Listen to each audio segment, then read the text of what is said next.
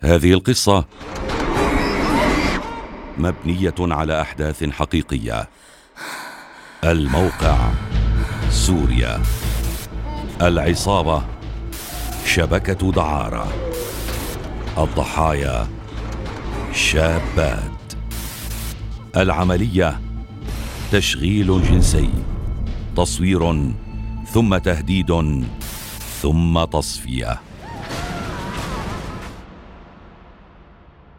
لم تكن تعلم ميم جيم بأنها تعود إلى منزلها جثة عندما قررت الانضمام إلى صفوف شبكة تشغيل جنسي.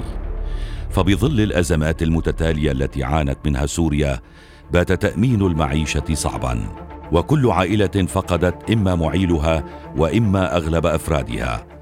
فأصبحت العديد من النساء تحت وطأة ضغط لتأمين لقمة عيش لعائلتها أو لنفسها. فبعدما كانت المدعوة صباح باسمها المستعار تعمل لدى الخياط الذي عمد إلى التأخر بإعطائها مرتبها. طلب منها ممارسة الجنس معه لذا وافقت كي تحصل على المال. وعندما شعر بأنها ستفعل أي شيء لأجل المال اقترح عليها أن تنضم إلى صفوف شابات يجنين الكثير فقط لأنهن بائعات هوى لم تتردد كونها كانت تحتاج إلى المال وسرعان ما أصبحت مشهورة بين الزبائن الذين كانوا يطلبون قضاء الليلة معها بالتحديد.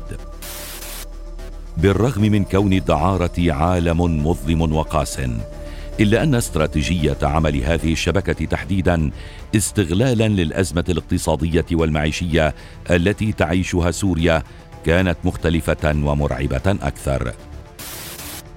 فيديوهات تصور وتحفظ خلسة من غرف الفتيات اللواتي لم يعلمن بذلك.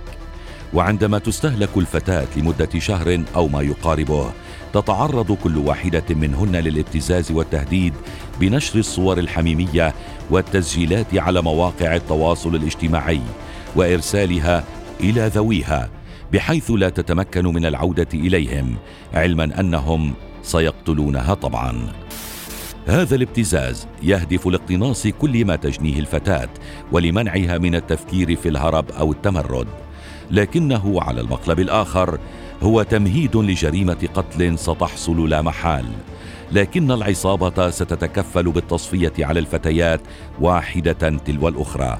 ويتم استخراج الأعضاء التي يمكن بيعها في سوق تجارة الأعضاء التي نشطت نظرا لازدياد المرضى الذين يحتاجون لشراء أعضاء. فيقومون بذلك مهما كان سعر العضو باهظا. إلا أن المفارقة في هذا السيناريو هي بأن هذه الشبكة تعمد إلى فضح ما تملك عن الفتيات اللواتي عملن لديهن فيتم إرسال جثثهن مقطعة إلى منازلهن ويتم نشر الصور عبر أشخاص وسطاء. شبكة تنشط بين الحدود السورية والدول المجاورة لتأمين طلب زبائن بيوت الدعارة وتجارة الأعضاء معا. شبكة تتعاطى الدناءه لا عجب بأن تدمر وتنهي حياة فتيات اغرين بسبب شدة الفقر والعوز.